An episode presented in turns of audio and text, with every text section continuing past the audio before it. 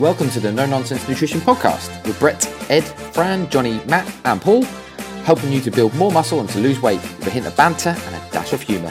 Enjoy this week's episode. We're in, already. I've hit, I've hit record. We're not even going to have a, a slow intro. We're just going hard. Okay. This episode is brought to you by Eat Lean Cheese. For 10% off, please contact Brett, NNN10. NNN10, Brett, Eat Lean Cheese. You've just done my job for me. I don't have to do it now. Um, while we're on that subject, actually, you've just reminded me two things. Two new products coming out. But I'm not going to tell you what they are because they're a secret and I can't say. I suppose the big question is are they unprocessed, processed, processed foods, or ultra processed foods? I would say they are definitely processed, maybe in the ultra processed. However, I'm going to only say processed on the basis of the ingredients are literally milk and a pinch of salt. Okay. And that And, would. pro- and probably some form of bacteria, maybe. I don't know the cheese making process. but So they're making yogurts or cheese. cheesy yogurts. Do, is, Yogurts. it, is, it- is it not similar? No? Not similar? Yeah. Could be. Could be. Do, um, I actually have no idea how to make cheese, although I've been asked twice now to go to the farm and check it out, and I will do eventually. So, Okay. Sounds good. Yeah, I want to see it. They've got some um, new. Oh shit! Actually, no, I can't say this. I was about to say. I'll tell you off air. I was about to give away something. I like, oh no, I've signed NDA. I can't do this. Um, yeah. Anyway, Freezing cows. uh, yeah, they've got some new new cows. Um, they're like those Belgian bulls. They're basically, that's how they get more protein into the cheese. Nice. Yeah, They squeeze the bulls. good. so, anyone listening, I think, bear in mind we do have, you know, a couple of people listening. There is an audience. Um, I think they're going to see how this episode's going to go. So, I want to welcome two friends of the show, two of my personal friends, and two of my favourite people in the industry. I say that because they're in front of me. Um, who do I introduce first, though? Does that does if I introduce one person first, does that make them my favourite? It does. So go with Rab. Well, you, all right, Rab. Hello, Rab. Hello, Brett. How are you this evening? I am amazing. Thank you. I do not know why we are talking in such a monotonous tone. I don't know. I'm grand. So, like, I, I wasn't talking in any monotonous. No, tone. no, Just that instance came out like that, but Yeah. Well, I it can I, be animated. I decided to follow it on, so I don't know why. Um, Okay. So the other person on the line is obviously Richie. Um, and actually, before I go to you, Richie, I'm going to go back to Rab. Sorry, um, because when when he said um, I'm, did you say I'm fine? I think you said I'm fine. I think aren't you ripping off another person's material or another competing podcast's material by saying I'm fine? Am I? Who's, I don't. I don't think he said I'm fine. I think he said something very distinctly Irish. Did he? Which was what? I'm grand. I'm grand. Did he? Right. Okay. Maybe Yeah, he did. so- Okay. Maybe he's just translated it into Irish. I think that's still theft. Intellectual property theft. IPT. Oh, I think I realized what you're talking about now. I was just like, what are you talking What are you talking about? What are you talking about? I don't know what you're talking about. okay. Good. It's, it's very meta listening to an Irishman doing an Irishman's accent. Yeah, I know. It's pretty interesting, isn't it? Yeah. Um, yeah. um, in terms of regions. So actually, now let's go back to Richie, and then we'll go back to regions. Richie, hello. How are you? I'm grand. How are you? No, you're supposed to say I'm fine. I'm grand. Sorry, that's because I forgot it's Irish. Um, yeah, I'm. I'm. I'm also grand. What do you think? Oh my God! What do you think of my Irish accent? Stop, please. Uh, sort of Pierce Brosnan circa the film Evelyn. I, I was genuinely about to say, was Pierce Brosnan Irish? He is, but he had to do. He has, he does a really bad Irish accent. Right. He was he was Irish, raised in England. I think is that it? I don't know. Just Something like making- that. Just making stuff up. No, this is the genuine truth. Well, Mm. it sounds like to, it sounds like a hot take to me. The hottest of hot take. Hashtag inside joke. Everyone's listening, thinking, I don't know what he's saying, but It's an it's an inside joke between you two because I don't either. So. no. All right. We'll we'll explain off air. like it's live again. Maybe should. Maybe I should put this live. Maybe I should Instagram it live while we do it. We have done that before. Oh yeah, you have it actually. Yeah, I've seen mm. that. Cool. Cool story, bro. oh, this is this is gonna go well. Right. I tell you It what, is. let's let's bump this up a notch. Let's get this moving. So today I've got these two very muscular Irish men onto the podcast today. Um, let's all wave at Richie's Instagram. Um, purely because we want to have a round table about many facets of the fitness industry. Fitness industry? Yeah? Fair? Sure, yeah. Sure. Yeah. yeah. Now, I would say that I am very ill prepared for this conversation. so, um, that might make it mildly more entertaining than it usually is. So, I'm hoping it makes it very much fun for everyone listening. Um, Sure. sure. so, Fun or- for all the family. uh, yeah. Mm, I don't know, actually. Parental advisory. Um, maybe not all the family. Maybe Yeah. maybe just the ones that are over 18. So, um, how are we going to play this, lads? Are we going to sh- show? We, we never actually decided on. Um, so we obviously had a, a pre-call chat, as you know, all the professionals do in the industry. Um, we, but we never actually decided what direction we're going to go in first. So um, I, I'll leave it to you two. I think uh, we wanted to start um, with a little bit of a conversation around uh, ultra processed foods, didn't we? And their effect on health and how it, uh, how you know the role that they play in society at the moment. Yeah, I'm. Well, I think uh, I'm happy to go that direction if we want to leave our, our secondary subject for later on. That's, Um, that sounds grand to me. whet, whet the appetites of the of the people. So, yeah, um, obviously, I think I brought this to the table somewhat by talking about that whole area that um, Stephan Guyenet was talking about, like energy poisoning. But then I brought it into the whole thing about ultra processed foods, and then talked about how that is obviously a topic that kind of relates to socioeconomics and sociodemographics. And I talked about the what was it the Fagenberg study from 2019. So that just talked about the marketing of ultra processed foods to lower socioeconomic brackets versus higher socioeconomic brackets. So that was my involvement in this, and obviously sent over some papers to you on a very last minute whim. And we all had a good study of those papers, including Brett, um, who's smiling at that comment. Um, yeah, and I, I suppose I suppose the first thing to talk about is um, if we're talking about ultra processed foods, what are we actually talking about? Yeah, so probably for people who are unaware of this, they have been, well, obviously foods have been classified by what the NOVA scale or NOVA categorization, where essentially foods have gone from unprocessed or minimally processed through to processed culinary ingredients, through to processed foods and ultra processed foods. And within these categories, you have stuff that you'd expect to find, I guess, in unprocessed. So red meat, cereals, bar corn, because corn is obviously something that goes through a significant process, fruits, poultry, etc., all that stuff. Into processed culinary ingredients, you have your typical oils and fats, sweeteners, uh, and then processed foods would be considered breads, cheeses, other things, um, other processed foods of which they have not been determined.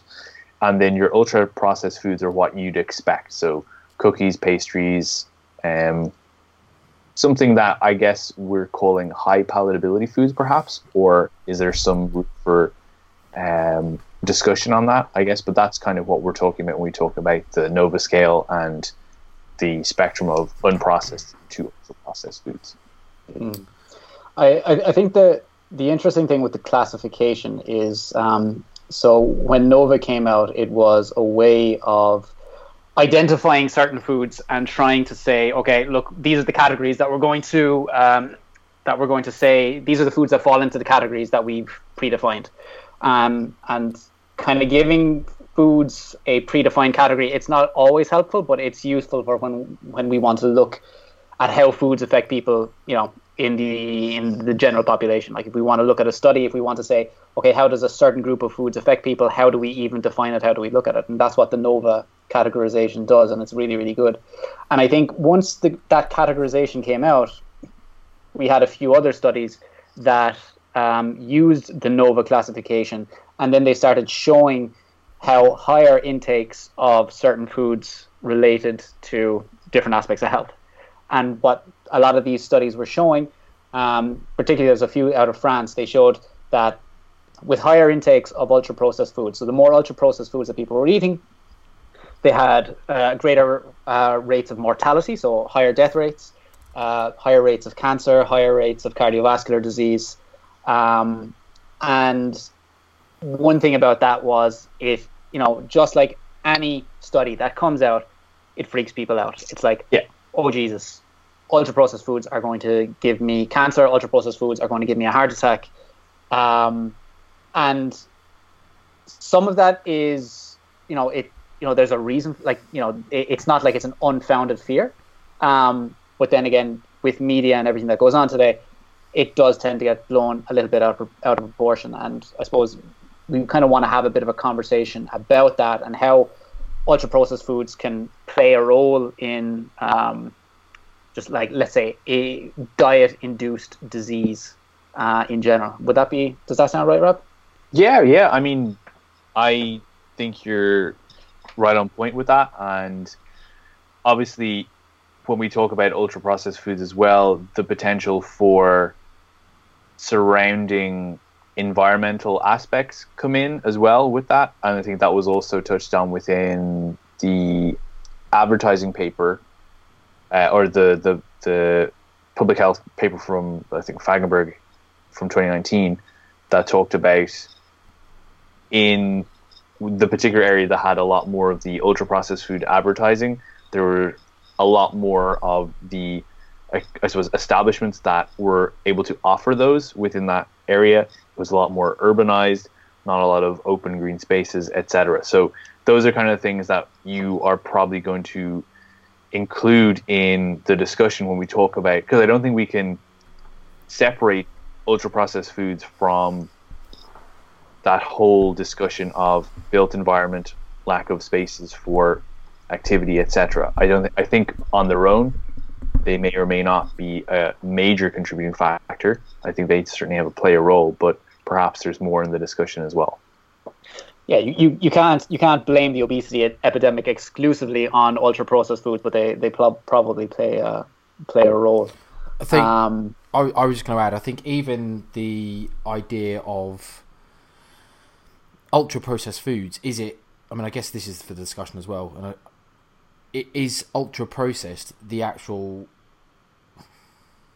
the the mechanistic kind of thing we're talking about in terms of is that even really the issue?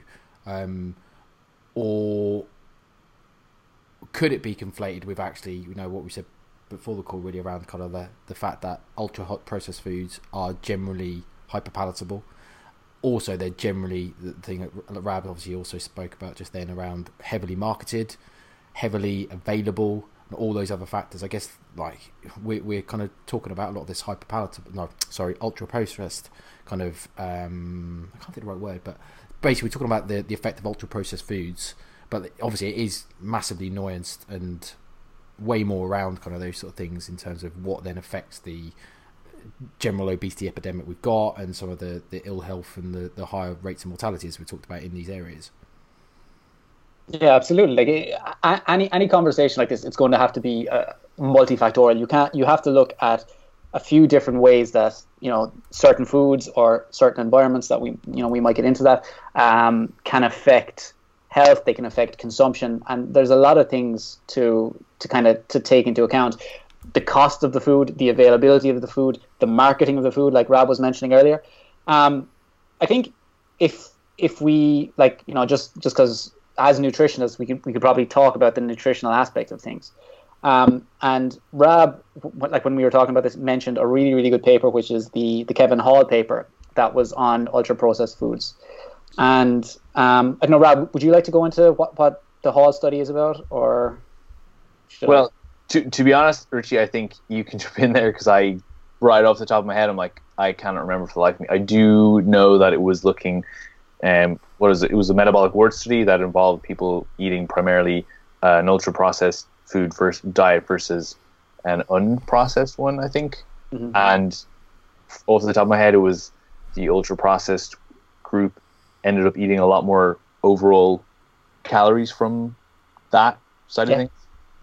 Yeah, so so um, Kevin Hall, for anybody who's not familiar, like one of the let's say biggest up and coming researchers in, in the whole nutrition, um, obesity uh, research field, and he's he they his group did a really really interesting study where just like Rab said, they basically put people into a metabolic ward, which is just um, an environment that people can completely control. They provide people with all the food that they that they um, that they eat. They provide them with, uh, or they give them the opportunity to do a certain amount of exercise. Everything is controlled. They can control for their energy in and the energy out. So it's a really really good way of studying the effects of specific foods on a specific outcome. Um, and what they did, like Rab said, is they had two different diets. One was very, very highly processed, ultra processed food. The other was uh, a more, a less processed diet. And they were very, very similar in terms of macronutrients um, and the uh, amount of calories that were provided to people. And the interesting thing was, so they provided these people with um, more food than they needed. I think it was potentially. Um, I'm not sure if it was close to two times what their estimated um, calorie intake should have been. So they had excess food and they told people you can eat as much as you want and then just leave whatever you don't want. And what they found at the end of this study, um, and they both groups, by the way, um, the they got to try both diets for two weeks. And at the end of the study, they found out that people following the ultra processed diet basically ate about 500 calories more than the uh, unprocessed diet. And what happened also, um, funny enough, is if one group eats more calories, they gain weight, and if one group eats less calories or fewer calories, excuse me, they lose weight. Um, so it was very much a calories in, calories out kind of thing, but it showed that these hyper, uh, not not hyper palatable, excuse me, these ultra processed foods were very easy to overeat and to consume more of, and they came up with a few reasons for that. You know, they were so um, they tried to match for fiber, but they think the fiber type might have been different. Um, they found that people ate a lot faster when they were eating the ultra processed diet, and you know other studies have shown that the faster somebody eats, the more of a tendency they have to overconsume food. Um, so that's a mechanism right there for how ultra processed foods can contribute to um, poor health. If people are eating too much, they're you know they're putting on body weight uh, they're they're gaining weight. We know that obesity is excess body fat is not good for health overall. Um, and then if somebody's got a, an, a very very highly processed diet, you know, we have to think about the micronutrient side of things. Like you know, are are they getting as many um, micronutrients, vitamins, minerals as somebody who's eating a more pro- processed diet? Um, and that's another potential for ill health there. So you've got an overconsumption of calories you've got a potential underconsumption of essential nutrients. Um, and there you've got a, one of these mechanisms for how could ultra processed foods lead to poorer health right there. I'll stop talking because that's No, no, that, that's good. I, I think like that, that's a, I mean, probably a way more eloquent description of probably what myself or well, I don't want to put Brett in the same category. How uh, dare you?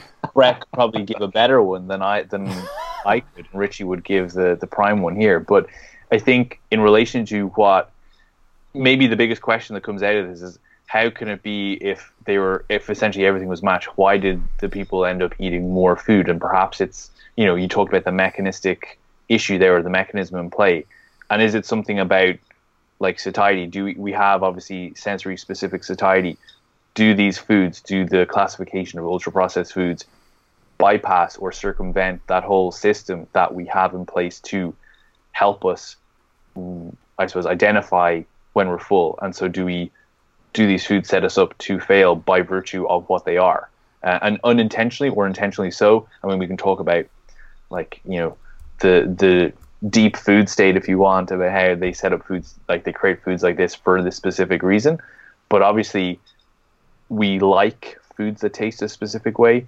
And if foods are created in a manner that bypasses this mechanism by which we actually become full, then obviously this is where that maybe the speed, maybe because they taste so good, we eat them faster as well. I don't know, but obviously sensory specific satiety is a concern in this instance. And if your entire diet is based on that, is that something that we are continually bypassing to get to that point? I think that's a re- really good point. Well made. I I think it's also worth adding to that the potential difference is something that we've referred to before on the podcast, kind of homeostatic and hedonic almost eating. Because I think yes, there is an element of like satiety, and is is are is are these hyperpalatable foods, like you say, kind of circumventing or bypassing the satiety signals? But is there a role? I think if you refer to Guyenet in his book and his research and stuff, he would obviously say yes.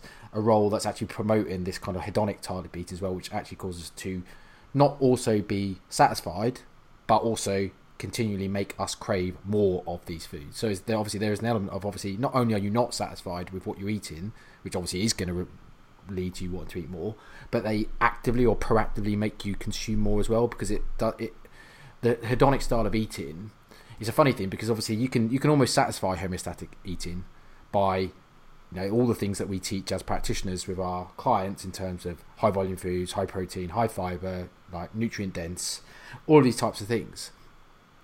But you can't really satisfy hedonic eating to a certain extent on the basis of the hedonic side is obviously almost the enjoyment side, the side you like. Some of the things that you would see in ultra processed foods, where you know the, your cookies, your whatever. There aren't many people, I think, that have those foods and then feel right. I've had them now, and that's satisfied that. They actually probably then go on to crave and want more. Hence, you know, its role or its you know how it lends itself to the obesity epidemic. Does that make sense? Yeah, yeah absolutely. I, I think it's very like the um, the the buffet scenario. Um, you know, and it, this kind of ties back to what Rob was saying about sensory specific satiety, where you know if you you're, trying a specific type of food with a specific flavor, if you eat enough of it, um, you get you, you you are satiated for that flavor. If you go to a buffet, you are presented with loads of different flavors and textures and experiences sweet things salty things fatty things carby things and you just eat and eat and eat because you know you're again overriding that sensory specific satiety by having more variety um, more deliciousness in front of you uh, the whole time. And that's very very easy to to to do with um, let's say ultra processed foods because you can incorporate a lot of the things that drive our, uh, let's say, our desire to eat something. And and Rob, you you sent us out a really cool paper that was like talking about what what makes a, a hyper palatable food, a food that's super delicious. And basically, they were talking about it's mostly fat, carbs, simple sugars, salt. If you got a couple of mixes of any two of those, you've got potentially a hyper palatable food. And a lot of the ultra processed foods are like that. They're absolutely um, and I know there's there's kind of like a, lot of talk about you know the the food industry being completely evil and like literally designing foods to be super delicious. Anybody who makes food, their goal is to make something that is super delicious for for people to enjoy. Um, like that's it. And with ultra processed foods, it's potentially a lot easier to do that than it is to make I don't know some sort of whole food plant based granola bar. Um, just my thoughts. With, with, sure. Sorry, Brett. Go ahead. I was just going to with that. So just your your last example there. You've obviously got this difference of a retailer trying to market specific foods for the, the generation of profits compared to someone that just wants their food to taste good but has then got some aspiration to also include some health benefits and stuff mm-hmm. hence, hence example of using whole foods and things and obviously that does make a big difference in terms of um, the, the potential outcomes of what we're consuming based on whether we're you know we are just falling for the retailer trap and and you know, multi-level heavy marketing um, which is which in itself is a whole massive podcast topic. You could talk about the kind of the types and the uh, nuances of like food marketing. It's ridiculous what goes in. It's like uber scientific isn't it? It's not just a case of you know people just put pretty pictures out there. No there's way more goes into the psychology of food marketing because they it's a it's a trillion dollar business like trillion dollar, like I'm in America. Um, it's a, it's a ma- only in America. Only in America. No, we're we're Englanders. Come on, Brexit. Um, it's it, sorry, I don't know where that came from. Um, and now I've lost my train of thought. Basically, yeah, something about food marketing. I don't know. Carry on, Rab. You add, add something. Add something really, really like insightful, please. No, no, no. I, again, I, I was just gonna um, try and like draw this out to the point where, obviously, if we're considering this in the the wider context of a public health concern, if say from a like socioeconomic point of view, if you are born into an environment where obviously you have a lower uh, income status and then the things that are marketed to you the most are these low cost ultra processed foods that don't supply any level of satiety or um, like overall nutrient quality. And then that's reinforced to you over and over again. Obviously that's a that's the scenario that we're seeing now. And on the flip side of that we have this approach you know we, we talked a little about this before we came on but it's now become a thing where like our quote unquote health foods being promoted in the same way. So we have like bar the likes of bars and things that are given a you know a slogan and whatever that says well these are the the healthy alternative but they're still made the same way. They're still produced in that same manner. A lot of them still have to taste a certain way. Like i'm thinking of a particular bar at the minute that's like mostly fat fat from nuts and things like that, but it still tastes like you know caramel, coconut, etc. But is that in the long run something that's going to play a difference in our in the makeup of our health if we're still selecting these as items that we're going to consume, or is it again just a case of well, that's only something that's marketed towards a certain population group because of the financial availability that that's afforded to them? If you get me. Yeah, it's it's it's a really tough scenario. Um, and I think back in if we go back to the, the hall paper, one thing that I really liked that they did about that was they they spoke about how much it would cost to provide I know I think it was two thousand calories a day if you only used on unprocessed foods and if you use the ultra processed foods um, or, over the course of a week. And the ultra processed foods were a lot cheaper um, they were considerably cheaper to, to get that many calories. So, um, and that was in the United States. And, and I'm not I'm not I'm not going to say that you know that's going to be universal everywhere. Um, but there's a good case for that. And then if they're marketed at specific individuals, and you've got specific individuals, like if we look at somebody who's in somebody who's in a lower socioeconomic group, somebody who is working maybe a couple of jobs, they're not pulling in a huge income. Money is going to be tight, so they're going to try and stretch it as much as they can. Ultra processed foods can help with that. If they're working a lot, time is going to be an issue. So maybe they don't have time to cook a lot at home. Um, and then ultra processed foods, the another big and, and it's a massive seller is their convenience are, are, are going to be very, very attractive to those individuals as well. And then on top of that, you've got a massive marketing campaign that can aim at those people and try to sell to those people. Um, and what I thought was, was kind of interesting is lo- looking at some of the research is in some areas you see that it's lower socioeconomic groups, people with a lower um, education level that are buying more of those uh, those ultra processed foods. But if you there was a, one paper that was in Mexico, I can't the the main yeah. author the uh, the one from 2017, I think. Uh, yeah, yeah. And, and, that one found that it was actually um, some of the wealthier families yeah, um, that were that were yeah, getting a lot of ultra processed foods. Um, I think what's interesting is with with Mexico, you've got a really really good example of a country that is developing rapidly, and it's going through something that's called the nutrition trans- transition, yeah. which is where people become the population becomes wealthier, um, and they start edging towards a more and like I, I don't like kind of um, kind of uh, pointing out America on this, but the standard kind of American diet style of eating where you have more ultra processed foods. Um, and then we start seeing all of the uh, the health effects, the knock-on health effects of that, like uh, higher rates of diabetes, heart disease, and so on and so forth. Um, so it is a bit of uh, a nutritional and an economic um, shitstorm uh, for for some of these people. Yeah, yeah. Um, and I think that's something that I suppose we need to be aware of when I suppose even discussing it with people, discussing it online, where it's determined that it's like a, a single cause scenario that you know people get quite high up in their um, in the safety of a social media platform to be able to just say, well, it's this, this, and this, and this, and oftentimes, obviously, we're discussing the wider, um, I suppose, the wider points that all make up this, and how that's obviously affecting the, the scenario. I, I think I think one thing that's really important to say about it is like we can say that yes, ultra processed foods play a major role in um, the obesity epidemic and in let's say some of the, a lot of the health conditions that go alongside that. We can say that that they play a role, but we can't say that they're it's all because of processed foods because um, so that study that Hall did, it showed that the reason people were gaining weight was because they were eating more. It was it was all down to calories. Okay, and you know we can go to the whole calories in, calories out argument, and you know there's that that argument holds.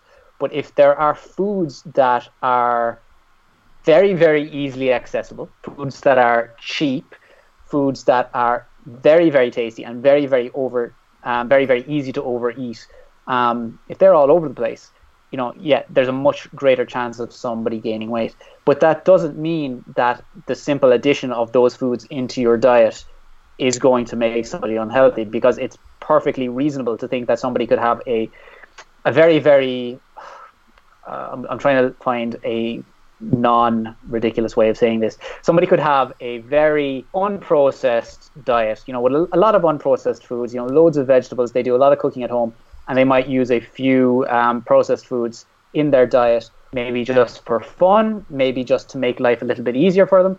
And I, and I'm going to say this, and I, I, I do this a lot, even on my own social media. I talk about using processed foods a lot in your diet to make life just a little bit easier because I think you know, if it comes down to something like um, buying a jar of tomato sauce, that's a processed food. Okay, yeah, it's yeah. You know, crushed up tomatoes. Man, it, like I use a lot of pre-made sauces when I cook at home, but I use them because they facilitate me cooking more at home with lots and lots of vegetables and other things that I want to, to throw in. So if somebody was to say to me, all processed foods are the devil, they need to be eliminated from our diet, it's absolutely ridiculous, they're killing everybody. It's like, no, like I, I think I would probably, uh, well, I don't know. I might cook less if I didn't have as much access to um, processed foods because, like most people, I don't have a huge amount of time to cook anymore. I remember when I used to have a lot and I used to spend a lot of time cooking. Um, but nowadays I don't have a lot, so I need everything I can to make sure that I can, when I do cook, it's fast, it's efficient, and I can still produce something that I consider to be relatively healthy in the long run, if you know what I mean. But then in this in this case, like just Ashana, doesn't that doesn't doesn't that state a I suppose a precedence to re go into the classification? Because on what you're saying there, I actually had a discussion with a friend today, and he was telling me how like when he's on the road with stuff, and he's like he is quite busy, but he tries to make time to eat well, whatever that is, uh, from our I suppose our understanding of it.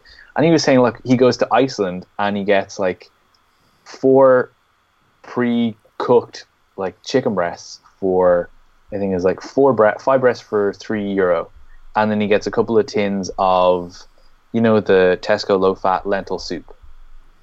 So, to me, like that's an example of I suppose stacking processed foods in your favor as such because yeah, we, we, we would agree that that is a probably on the verge of it's definitely processed, but is it ultra processed? I mean, we could argue that the soup is is ultra processed, but it's still if you look at the ingredients, I mean, beyond a couple of preservatives to keep it, you know, canned fresh, um, you're pretty much just looking at like minimal vegetables and water as the main thing, and then you have, yes, okay, you read out the ingredients of the chicken breast and it was like 97% chicken breast, then like um, what was it? yeah, it was salt and it was um, maltodextrin, like were the other things. But I mean, like it's five chicken breasts for cooked chicken breasts for three euro. In that instance, that's going to play out better for what the role is. So it's understanding that what, like you're saying, sometimes processed foods can make a positive impact in, I suppose, the larger picture of your overall nutritional intake. Yeah, absolutely. I, I, I think you have to take everything with a bit of context. You know, you I, you can't just go around painting everything with the exact same brush and saying all ultra, ultra processed foods are bad categorically. Um, you know, they can play a role um, if somebody is a little bit savvy about what they're doing. I want yeah. to just um, slightly divert and explore. So, Richie, you might be the best person to um, ask because you seem to know the most about it. But the whole study, so I remember reading bits of it when it came out. What a year ago? Was it that long ago? Yeah. Was, was it even that, that, long ago? that long ago? Yeah. Jesus. Yeah. Um, however, I can't say I've paid huge amounts of attention since because let's be honest, the outcome was pretty like no shit, Sherlock. Um, but so the idea of the two groups and one being obviously fed ultra processed foods, one being um, fed minimally processed or, or non processed. Do we know what the actual types of foods were? So, what did they specifically feed people? So I don't know. I did look into this, and I did try to find the appendix for what they were giving people, but I couldn't. I couldn't find anything. Um, because that's they... that's basically what I've been trying to do for the last two minutes, and I can't find it. yeah, I, I couldn't find the appendix, and like like even you know I, I tried through the university, and I couldn't I couldn't find anything. Um, that it, it is a bit of a pity.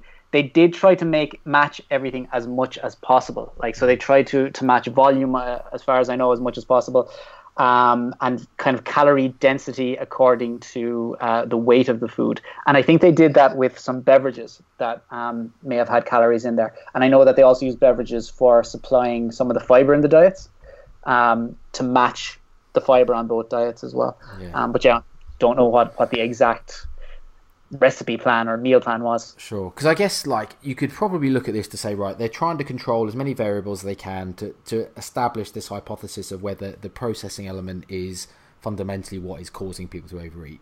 Mm-hmm. Now, I think we're probably establishing that it's not perfect, um, which I don't think anyone's expected to have been, but I don't because obviously it's just yeah, an incredibly difficult study to run through, and they've probably done as good a job as you you're gonna get. Um, and the reason I kind of wanted to to kind of talk about that a bit more is because again what we've mentioned already in terms of the potential of conflating like the, the processing element and its you know mechanistic cause of overeating and potentially the just the fact that ultra processing almost always correlates with super hyper palatable. And what really is the thing? And you could then relate that back to Guyenet and all of his theory around the like food reward, optimal foraging theory. Um, you know his his opinions on. I suppose it is part of the food reward part, but around we are from an ancestral um, position and genetically driven for survival and to consume high calories, high protein, high carbs, high fats, food variety. So we want a variety of, of different tastes, flavors, sugar like salt, sugar, and umami, the meaty taste. Um, obviously, there's a lot there that I've, that I've just gone through, but basically, I'm just wondering like, we're going around this processing thing, and we're talking about processing as if it's like fundamentally like huge part of it. But is do does anyone think that maybe it is overplayed slightly, and maybe the processing isn't really that big? Your examples of the types of processed ingredients you're using in your cooking, would you say? even anecdotally, that they are things that potentially are leading or could lead someone to consume more calories or more food. I mean, I guess it's a scale because if you're comparing it to a chicken breast with nothing on it, probably yes. If you're even like a tomato, like a passata, if you're using that as a base of a sauce, which you might say, oh, it's processed because it's just, you know it's not coming straight from the ground, kind of thing. Um, you could argue that that is tastier, like making a sauce from that, than it is eating a dry old chicken breast. But you see what I'm trying to say in terms of like, does, does anyone think that there's maybe a lot of emphasis on like the, the processing element and maybe the message is not necessarily around that and maybe a lot of it is more around the the correlation to most processed foods being just damn deliciousness as you put it I, I, I get what you're saying yeah and I I would agree um, to a certain extent in that I feel that yeah, a lot of people say it, it's the processing. It's because this food is processed, it's making me eat more, gain weight. It's it's not that. It it's more to do with the fact that you know we've got reduction in satiety values. We've got um, like if if we think on a much more global scale, we've got much more access to these foods. They're cheaper. They're convenient. You know, some people have more free time. Some people get bored. When they get bored, what are they going to do? They're going to eat eating has become much more acceptable. Um, snacking has become much more acceptable. Um, I don't think it's it's the, the processing per se, but I do think the processing plays a role because there's also, you know, one thing that they did in the Hall study again was they looked at metabolizable energy. So that's the actual food, uh, sorry, the actual energy that we're able to derive from food. And while the results were inconclusive, they said that there was a possibility that the metabolizable energy from the ultra processed foods was higher than the unprocessed foods. And like just to give an idea of how that might happen is if a food is if you think of it's ultra processed, think about things like it's you know, you've got sugars, you've got some starches like flour, you've got some refined oils. Um, and those are all exceptionally easy to digest. You know, mm. we eat them, we absorb them very quickly, we absorb the vast majority of calories. Where if you're eating a lot of whole, unprocessed foods like whole grains, there is a small proportion of that food that is going to just pass through your digestive system and not be completely digested. And we do lose energy in that form. And i think um, they even mentioned in the hall study that one thing that they should have done or that they should do in future studies i, I should say is that they want to um, this is going to sound lovely they want to measure fecal energy output. So basically how much energy is um, excreted in poop. Um, your shit. You're allowed to swear in your shit. In your poop. uh, um, yeah, so to measure that because that's a good indication of how much is coming, how much of what you're taking in is getting absorbed. Yeah. Um, and yeah, and that that's something to bear in mind as well. That you know, it, it physiologically um, and physically, the food is just it might be a better source or a more uh, efficient source of calories. So yeah. that's something to bear in mind. I don't think it's either one or the other. You know, there's yeah, yeah. lots of things. I mean, yeah, I guess being the the predominant types of food you're going to get in a minimally processed food are going to be obviously plant matter, etc. Which you know, you use the example of almonds, in, and obviously I can't remember what the percentage is now. One of you two will probably tell me. I reckon Richie's going to tell me. It's like uh, about seventy percent of the calories in unprocessed raw almonds get absorbed, compared to if you had it as almond butter basically because of the cells don't get broken down during digestion and just exactly like say, pass through. Yeah. So I guess that could be attributable to lots of other different types of plant foods. I guess it's going to differ per source. Um, mm. And I guess I, I, wonder how much, if we're talking like from a practicality standpoint, is that consideration for people? Probably not a huge. It's not like oh, everyone must go out and eat minimally processed because all of a sudden I'm only going to digest seventy percent of my calories. Well, actually, in reality, it's probably not going to be that much of a differential unless you're yeah, and, and, and, with especially with, with that figure that I've given out, that's specifically for almonds, and they found that it, it's it's lower for other nuts. That for other nuts you actually absorb them a lot better, and that changes if the almond is roasted. Um, you know, you, you absorb more because they're easier to digest. If the almond is pre um, broken up, it's easier to digest as well. Um, so I yeah, I think there's you know, if you have a minimally, they've, they've done studies on this as well, like looking at the difference between minimally processed and more processed forms of the same food, and they've seen that the difference over the course of a day is can be quite small. It can be something like you know less than 100 calories or something like that. Um, and you could you could argue as well that you know over the course of time, 100 calories, you know that 100 calories less that that could lead to you know weight loss or something like that. So it's it's a small role to play, a role nonetheless yeah, it's a small role. No, it's definitely worth bringing up. It does lend itself to you know.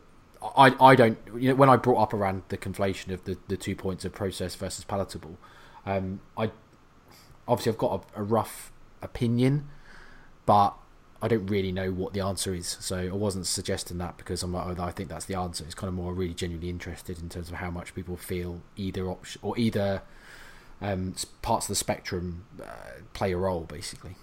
Mm-hmm another thing that I kind of wanted to mention is that so obviously in uh, it's very very popular on social media in kind of fitness circles at the moment to talk about um, you know let's say all foods fit and being able to incorporate a wide variety of different foods into your diet. And obviously, there was the the if it fits your macros group that was like you know you can eat anything as long as it you know as long as it fits your macros, you're you're absolutely fine. Um, which kind of then there's the the more flexible dieting approach, whereas you know you have a mostly unpro- unprocessed diet and you can incorporate some processed foods in there as well, and you know you're, you're still going to be healthy. And I I think there's a lot to be said for that. Definitely, I think when we tell people that they shouldn't consume a certain food, I think that's the wrong thing to do because it immediately says to people, um, you know, when, when you limit something to somebody, it automatically makes it more attractive. People want more of it. But I remember distinctly, I, I was having this conversation with you, Brett. This was a while ago, and it was on um, Instagram. So I'll, I'll, forgive you if you completely forgot the, the conversation. But you mentioned that, like, you know, you were changing some of your thoughts around um, kind of processed foods because if some people have processed foods, they can be very, very easy to overeat. And that is absolutely true. So if you go around saying to people, oh, yeah, you can fit anything into your diet, it's easy for somebody to say, "Oh, I can have donuts in my diet," and then you know, like two boxes of Krispy Kremes later, they're like, "What just happened?" Mm. I, I think there's a level of education and understanding and responsibility that needs to go into this. You absolutely can, you know, incorporate these foods into your diet. Um, you just don't want them to become a big part of your diet, and I, I think that's kind of the message that you know. I suppose that's kind of more the responsible message to be putting out there. Um, and obviously, we, we, can't we can't look down on, on people who like for whatever reason they have they kind of have to base their diet around a lot of un- unprocessed foods, and that's that's what they have for the moment. Um, so yeah, I, those are just kind of some some random thoughts on that. Mm. Rab, you're quiet. No, no. I mean, I just I think Richie joked a lot of sense there. I think that's part of the larger framework of the conversation. So good. Okay. Um, I will echo the last point you said. Um, regular listeners will understand that I went through a bit of an experiment uh, prior to Christmas where I put on the best part of twenty pounds in two and a half months, maybe something like that, and it was basically a slight kind of take on intuitive eating, um, but not really not in its clinical sense anyway. Um, kind of more like the the mindful eating side of it rather than specifically intuitive eating. My issue, and I've said this on previous podcasts, where I feel a lot of the kind of the weight gain, which was was fine because you know it's kind of something that I was really treating as an experiment and you know kind of happy with the weight gain. Um, was due to I allowed lots of variety and lots of processed foods into my diet and therefore I consume quite a lot of calories. so, yeah, I would echo basically what you're saying there. I think, like for an anecdotal yeah. experiment again.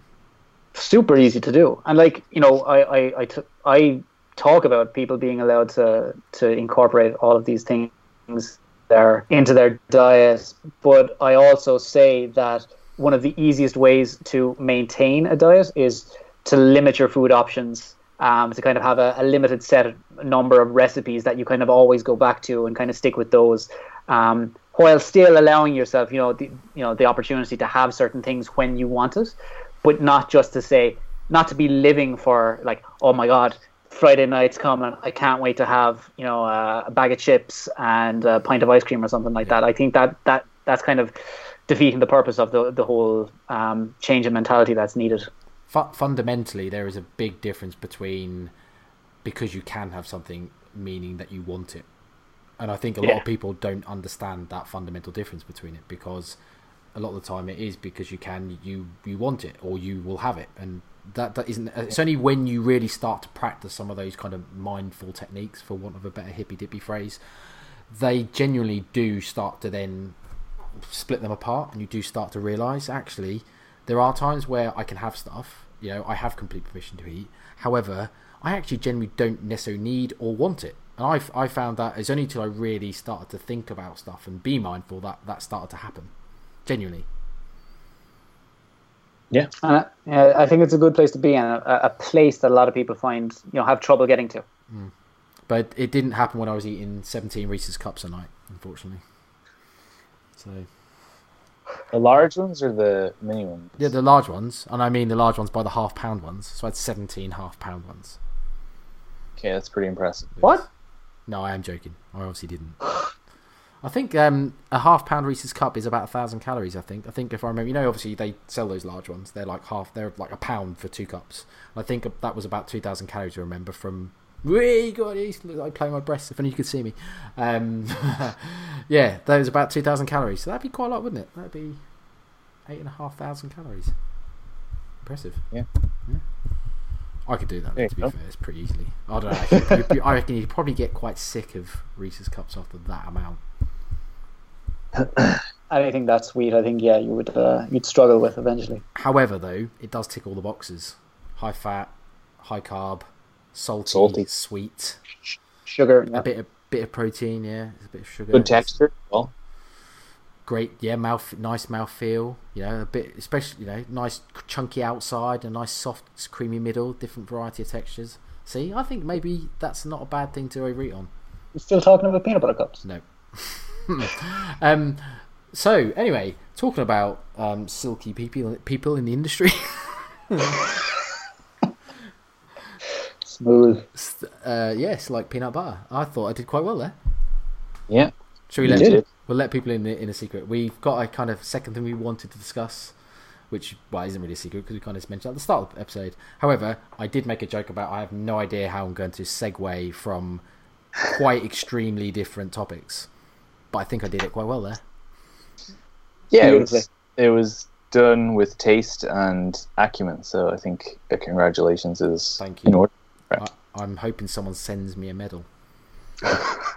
or a Blue Peter badge. I will take a Blue Peter badge because I never got one as a child. And Most children didn't get one, so I think you're okay.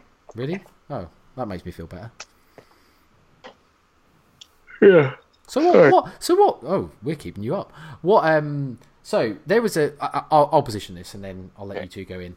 Um. So there was an episode, for want of a better phrase, this last week. Last week. Wow. Time flies. Last week in the fitness industry. Now, if you're not in the fitness sphere, you've probably got no fucking idea what I am talking about. Um, but I was getting messages left, right, and centre from people saying, "Have you heard? Have you seen?" I was like, "Whoa!" Um, now, I guess we're not necessarily going to talk about specific instance, although you can if you want. Um, but the idea is quite a useful thing, I think, or the, the, the, the principle is quite a useful thing for us to talk about because it is something that's quite prominent within the industry, and us being the the shining, you know, lights that we are in this place, we feel like it's it's someone's got to lead the way. I don't know. did, did I build out too much? We will reluctantly take it on our shoulders. yes, reluctantly. I, I, sp- I suppose if we can you can you tell us a little bit like uh, give us a little bit of background about uh, what the, the the whole this story is about. Okay, yes, you know, right? You can tell us. All right. Well, like you can tell us in a very very general sense. Of course, right. So, essentially, a rather, well, considerably large name within the fitness industry. Um, and we, sh- we shall not name names, but, you know, maybe it rhymes with. Um, Well, no, the, look, the, you the, don't have- the, you don't the have to- flute ply. Oh my god, I can't believe I said it. Um, I was gonna, I can't, I couldn't think of anything that actually rhymes with his actual name. So, So, so let's let, let's not like look. The whole point of this is just to talk about something that's going on in the industry, and I think what- Richie's worried about getting sued. Me, me not so much, but anyway. Um, okay, okay. I won't. I won't say a name. You'd have to take over. Right. Basically, something happened where someone potentially abused a position of power or fame or notoriety within the industry. Potentially. Um, I think it just kind of shows that there are some people within the industry, and this probably goes for lots of industries, let's be honest, or lots of walks of life, but there are some people in the industry that aren't maybe what you've seen and what you see on social media, etc., etc. Um, yeah, I don't really know how else to position it other than that, really. So maybe you should you know, take over Richie and say what you're going to say, unless Rab feels like Oh, he's... Well, well, look, look, like I know we talked a little bit about this, and you know, this isn't about positioning ourselves as as holier than thou, or whatever. Well, but I suppose I suppose it's about understanding that what you know this industry is about. Ultimately, you know, it's about providing people who need our help um, to better their overall health. You know, that that's well, okay, me, maybe it's just me. That's why I got into it, um, or whatever.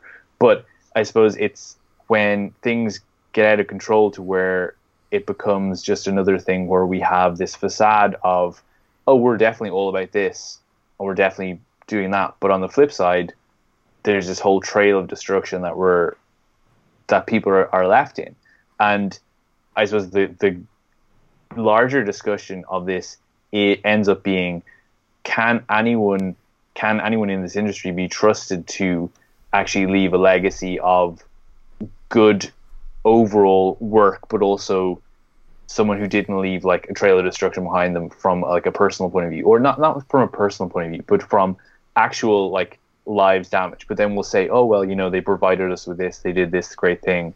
But at the end of the day like i remember you know someone said at the end of the day it's just you know, like that stuff like this doesn't matter. Like how you treat people, how you know, those are the things that matter. Relationships matter. Like how you treat people with with care, etc. All matters at the end of the day. Doesn't matter what you amass and that kind of thing. But is that kind of the legacy that we're leaving when it comes to situations like this, or are we happy to just be like, well, another one bites the dust? Because that's essentially what it was. We're just like, and maybe it's a disingenuous part on our behalf to be like, we're waiting for this thing to happen. We're waiting to be like, yeah, there goes another person who's going to be next. And I know we joked about that, but also at the same time, we're like, is that uh, an indicator of what we expect to happen?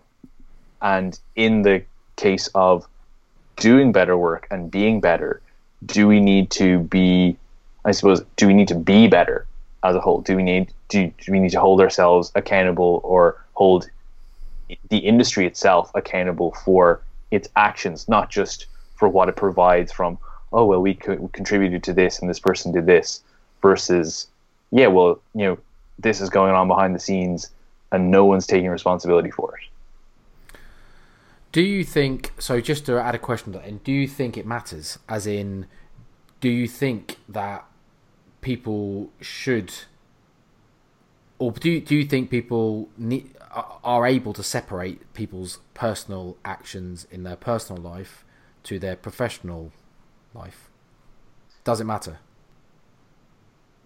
I think it does when it's presented.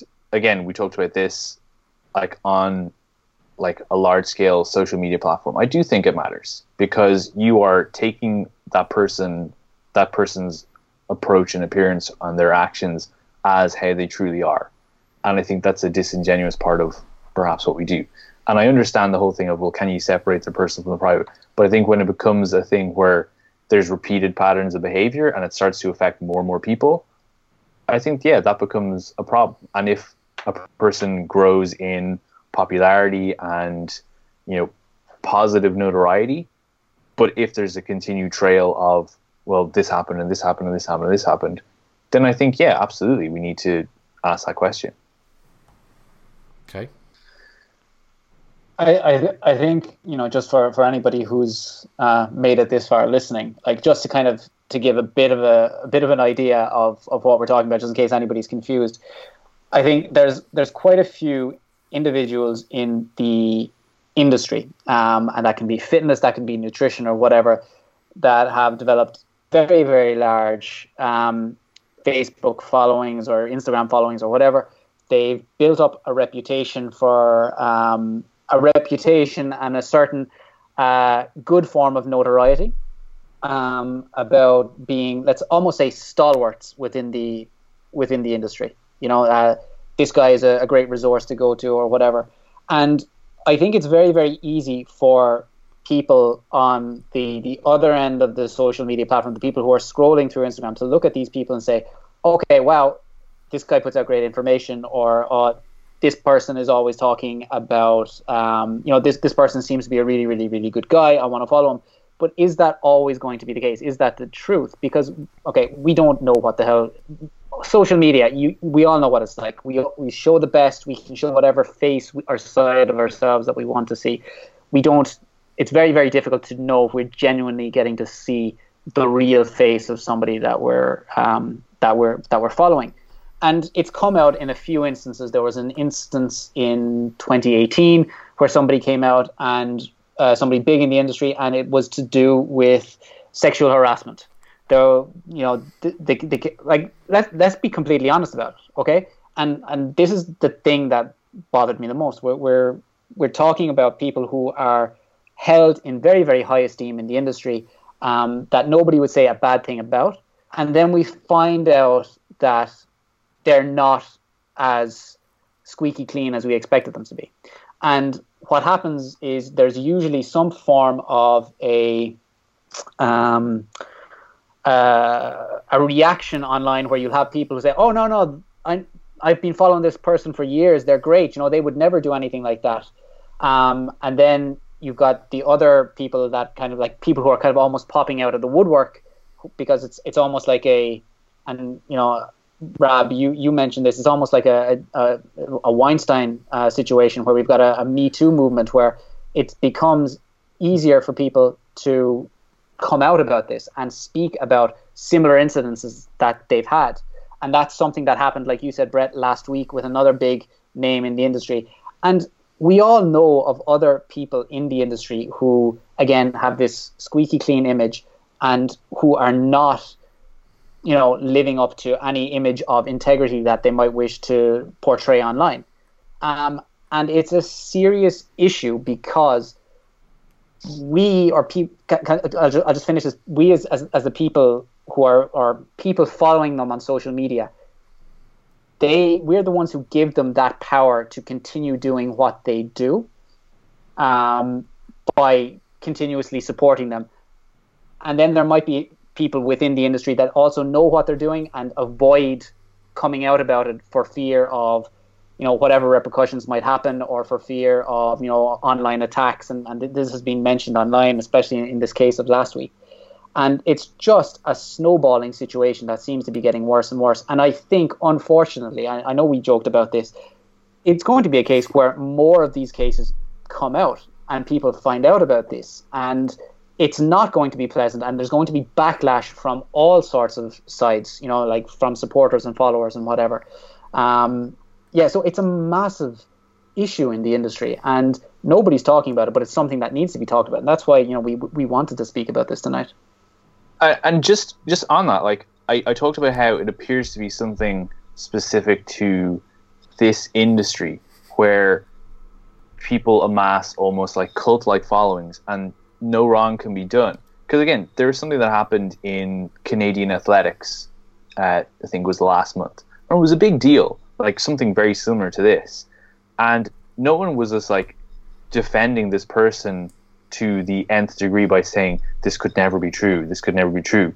It was a case of holy crap, this has been going on for this amount of time. Why why we've we only been alerted to this now?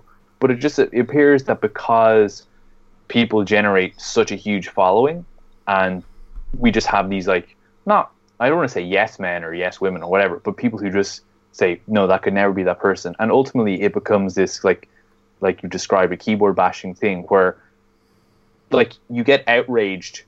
The the main thing that people have po- and this is what happened last week. The main thing that was discussed became secondary to what was discussed further down.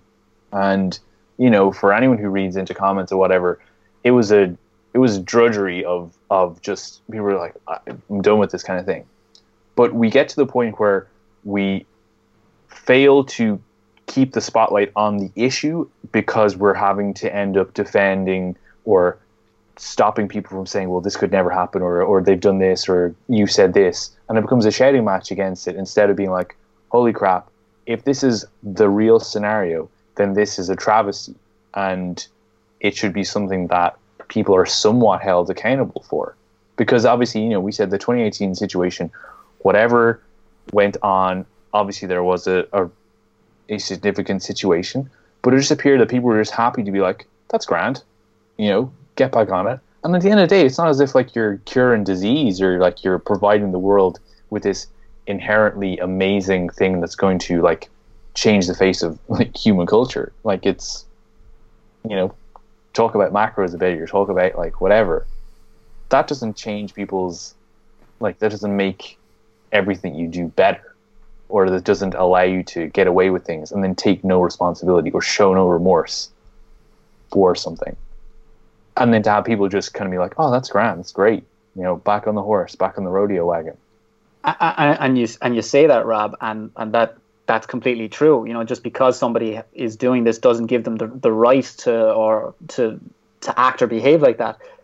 But the case or the situation is that it is happening, and yeah. and and maybe it's something that's particular to nutrition. And like you know, we we could have a very very long conversation about you know the whole nutrition field being almost religion like. And Rab, you even mentioned cult like, um, and w- where we have gurus and we have followers and followers who were you said yes men and you, you kind of stopped yourself there I, I, I wouldn't there are some people who have followers and their followers will do whatever they say or believe whatever they say and without question um, and they will you know they will attack anybody who suggests that they might that the person they're following has done anything remotely wrong because it couldn't be true and I don't know if it is exclusively in the nutrition or the fitness world, but social media probably plays a massive role.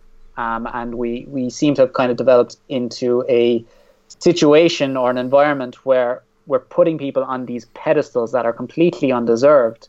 Um, and I don't know, maybe that's just going to some people's heads. And then they feel like, okay, I'm on this pedestal, I can pretty much do whatever I want. And that might be, that could be anything. It could be harassing women at events. It could be um, it could be cheating on somebody's partner. It could be um, you know uh, inappropriate behavior with clients, something like that. You know, it, there's all these different ways that it can manifest, and people still get away with it. I was just going to add. Go ahead, um, No, I was, I was just going to add. I think the bit about yes men and followers i don't i don't think it's necessarily specific to nutrition or fitness um, purely because obviously it's kind of almost describing the tribalism ideal, ideology of survival you know tribes always you had it, from from an ancestral point of view again i know it's a bit weak to kind of go back to that in some aspects. However um, tribes survived you know that's that's how we've managed to spread our genetics over many many many hundreds of thousands of years. I'm not very good at history. It could be millions of years. I don't know. um, anyway, tribalism, I think, is something that is genetically embedded in us, and obviously that then can manifest itself in stuff like this, where people will kind of, you know, accept behaviors of what they consider leaders or they consider hierarchy. Um, on the basis of it's good for them to do that because they're part of a community, part of a tribe, and that will lead to greater protection and survival. And you see it all the time in other industries. You look at politics, you look at people align themselves to political groups, you look at diets and nutrition where people align themselves to almost like religious based cultural like ways of eating almost you know like keto diets or whatever you know whatever it is veganism or now carnivore and all of these different things that people are now they become that persona of that specific thing they're aligning themselves to. I think that's why um, it, it isn't necessarily related specifically to nutrition or fitness. But i do think because of the way the fitness industry is and the fact that it's kind of now default to gravitate to using social media as your main marketing stuff that just inevitably is just so far more prominent on that. Because that's what you know people put their lives on social media because they want to get get a following so they can have someone to market to so they can get clients and blah blah blah. So yeah. No i like like i i'm not i'm not saying that it's not deeply ingrained in as it was human nature to not turn a blind eye to things. But i suppose as as a relatively young industry in the sense of you know it hasn't really been around for the length of time as say more established fields. Like if we're trying to build legitimacy i don't think we're doing a good job when major players who've been around for you know 10 15 years whatever are then in situations like this. Like if we're if we're actually are trying to like like I've, I've heard people say well you know we can build credibility where this is like almost a, a spin-off of the healthcare industry. And and that's kind of that's the, the seriousness that i suppose or the the scope to which we can lend our abilities to. The opportunity yeah. Yeah. But i don't see us doing that if we're like embroiled in scandals all the time. Like and i know the healthcare industry isn't you know isn't squeaky clean itself but as a on a on a whole scale, I mean, you are delivering a top end, I suppose, I- intervention system to people, and I feel that we potentially have the same capacity to do that. But I would also then say we're not really following through on our again our do no harm kind of thing or the whole thing about do no harm to clients if this is or to the people around us. Because i think that does carry over. And i think you have to be like you have to be mindful of stuff like that. And you know we have to figure out a way to do better to be better and to hold people accountable. I mean surely that's no. Well you have to say that again maybe i'm just you know i don't know. I just think that perhaps it's something that we should be considering as something. And some people did stand up and say the right thing. And of course maybe they're not worried about the reputation but obviously that's the decision that they made. And that's in my eyes it's probably the right decision to make mm-hmm. I think that's a very, very difficult decision for, for some people to make as well. Um, because if, like, if, if we talk in, in the sense of women, for example, if they're going to come forward with, you know, claims or accusations like this, that's not an easy thing for, to, for a woman to do, especially if it's in relation to somebody who has a very, very large following. Um, because you could immediately face some serious backlash from other people.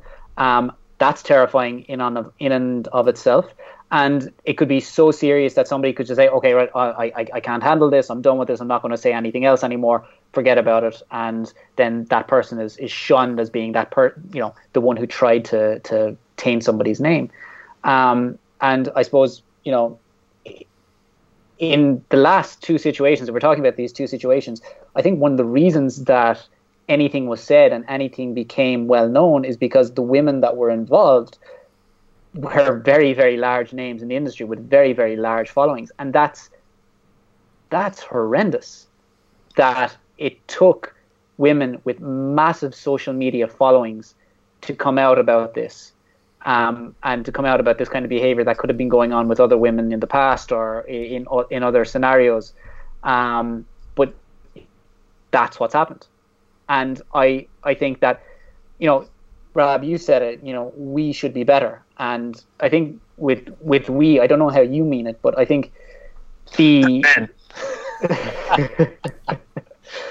I, I think the culture or the let's say the the pop the yeah just all of the people who are in this industry both the producers and the consumers within the industry need to play a role in this and need to kind of take a, a certain stance when, when th- things like this happen or when allegations like this arise or or when people suspect something like this is going on. Because you know you always hear rumors and, and I, I, I, I genuinely like I, I think rumors are, are terrible because one like you know you, you never know if if a rumor is true but if you hear enough rumors about an individual you begin to you begin to worry oh, is that is this true about a, a, certain person? Would they actually do that? And then if you hear it again, you can't unhear that. You can't. You have to pay attention. and Say something's going on here. Something's wrong.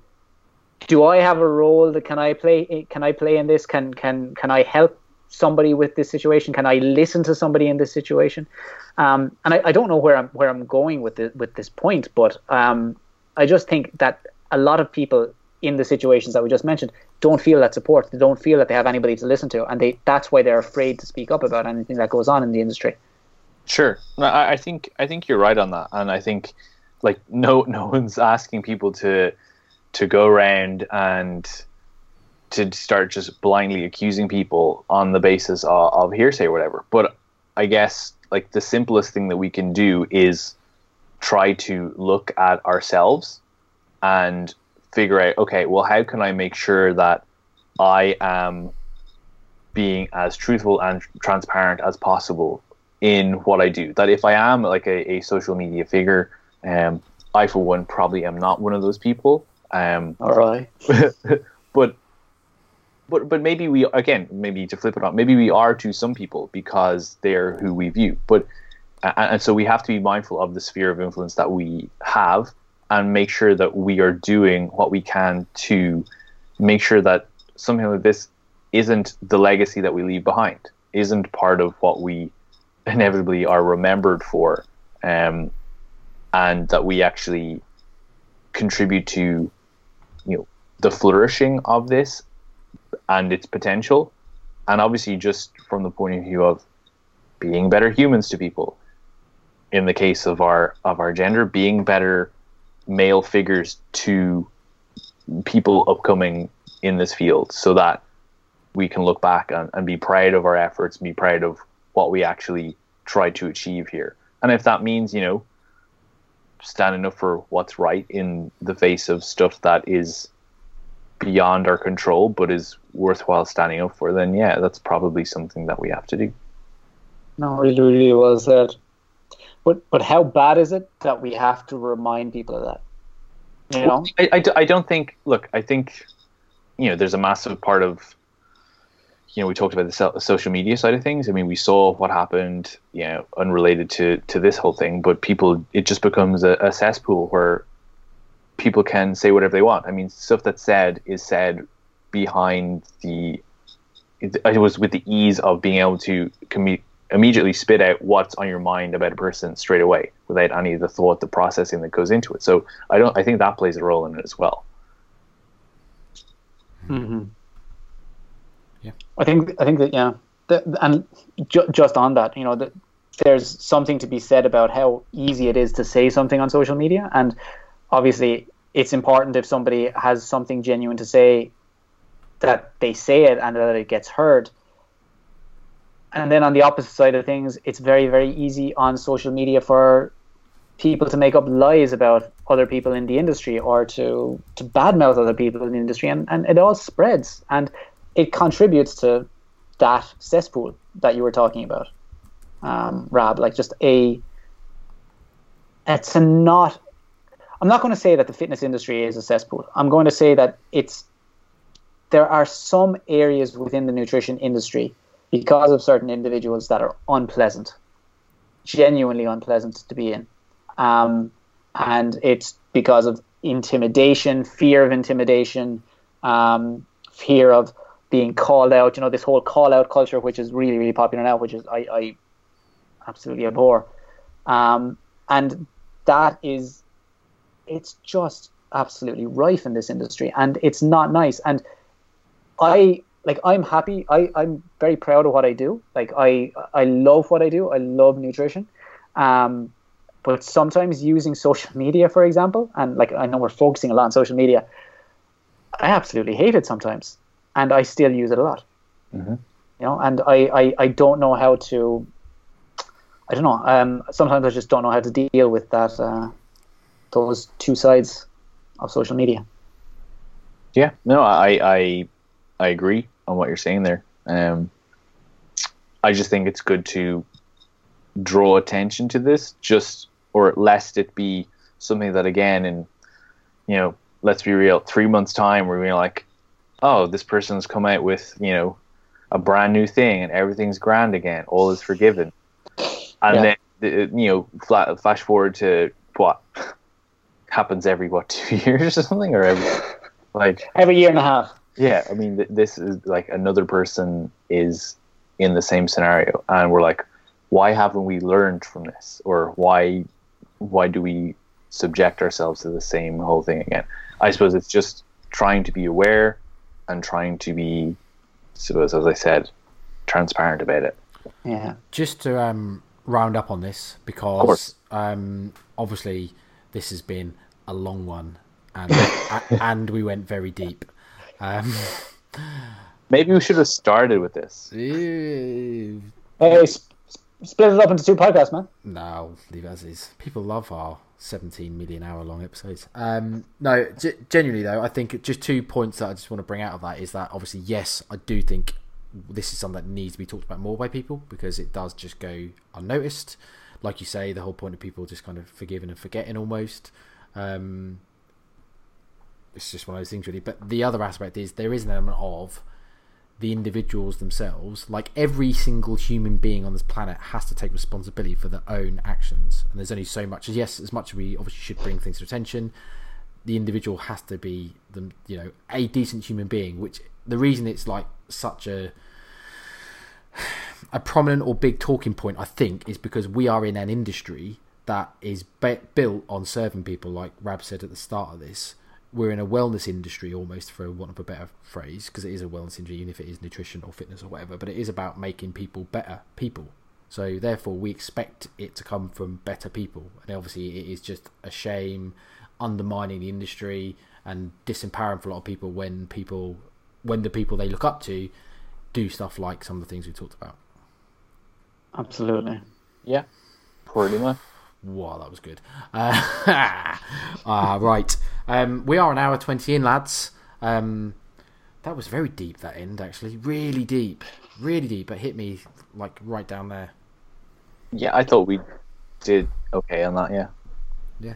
Okay. Yeah. You're fine. Attention drawn. right. Can we just. I, I gave some opportunity for some really strong banter there about going long and deep, and no one really kind of gave it its, its kind of due worth. So I'm a bit disappointed. I'm not going to lie, especially from two Irishmen. Um, I expected better, but I thought you were testing us, to be honest, Brett. I thought you were like, how how much can I say before they go in? Can they resist saying anything? And we did. you did. You did well. Very mature.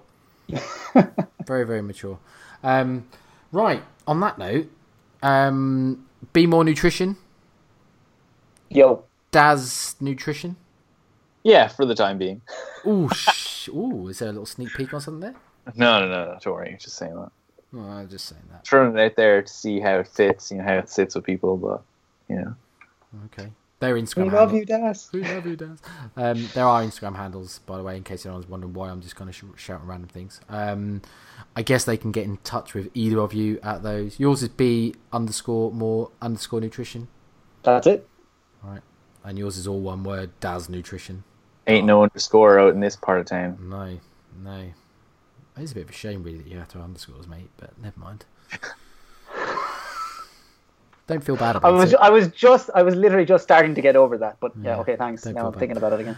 Well, thank you both. Two friends of mine coming on and doing this for me. Um, it's most enjoyable. Most Absolute enjoyable. pleasure. Yes. No, it was good to finally get this out there, you know. Yeah, that's what she said. Did you? Thanks for thanks for facilitating this, Brett. It's much appreciated. Was that my part, a facilitator?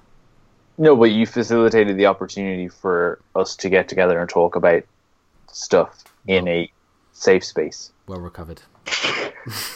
This was all your idea, Brett. Like you said, hey, we need to talk about this. Did I? I don't remember that bit. But okay, yeah. Well, it was my idea to get you both on. It's you know I like to leave the topic free. You know, so Yeah, yeah. and hope good. hopefully people enjoyed it. So anyway, Indeed. Let us know if you did. Yes, please do get in touch. Um, on a slightly related but slightly separate note, we did get a review this week which said one star, brilliant, and it was basically saying something along the lines of "We are fake nutritionists giving out um, unevidence-based nutrition certificates to people. Do not listen to their information." Now. I have no idea what that means, given that we aren't accrediting anyone or giving out any type of certificates to people. Um, so hey ho, maybe they put it on the wrong podcast. I don't know, but we've got a lovely little one star review there now. Do I get a certificate for yeah, you, I will send you on the post along with your Blue Peter badge. That, does that count as like CPD or anything like that? I think so. Yeah, by all means. Fantastic. By all means. Right, I'm going to go. Bye bye. Going to sign off. People will Good probably night, think Doctor. that's if anyone even listened this long. They probably didn't. Let's be honest. So if they didn't, See guys. they can't hear me. Bye. Thanks for listening to the No Nonsense Nutrition Podcast. We'll speak to you all next week.